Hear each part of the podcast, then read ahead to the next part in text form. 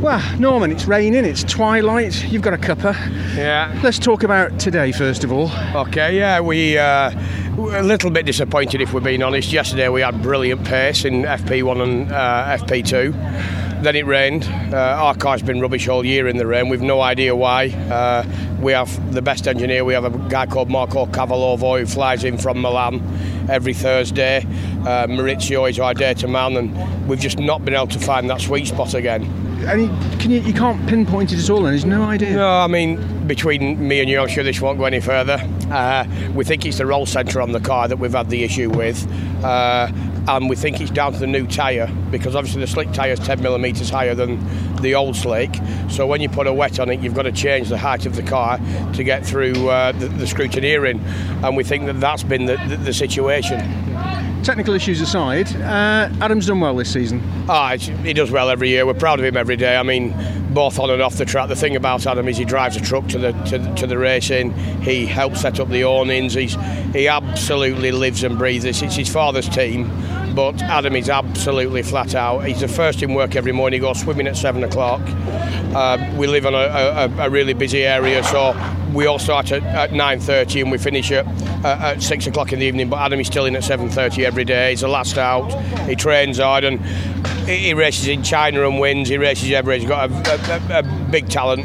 Adam and I spend eight weeks away racing. Uh, he's off to Portimao in a Formula One engine Capri.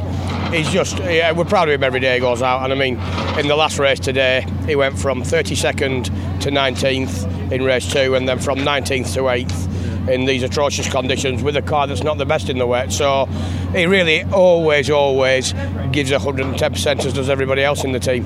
I know it's it's always said it's a, a, team effort, and of course it is. And uh, the team and Adam have, have, really made a mark this season. Yeah, we have. I think I think we're moving forward every day. I wish I could tell you what we've got planned for next year because it's absolutely groundbreaking. It's massive for our little team. It started in a shed. Uh, I can tell you that we've bought a, we are in the process of buying a GT4 car, uh, and we go out to uh, uh, to the Nurburgring on the 20th of October, and then we go straight, hopefully, into a test uh, on the 23rd and 24th at Spa. Uh, but we are we absolutely love our racing. We do have something else up our sleeves which is not sorted yet. So, uh, but Adam and I run our little Clio team. We've had a lot of success with Jade Edwards and Max Coates finishing third in that. So, all in all, it's been a you know it has been a good year, but we want to win the British Touring Car Championship. That is our main focus. This is the best tin top championship.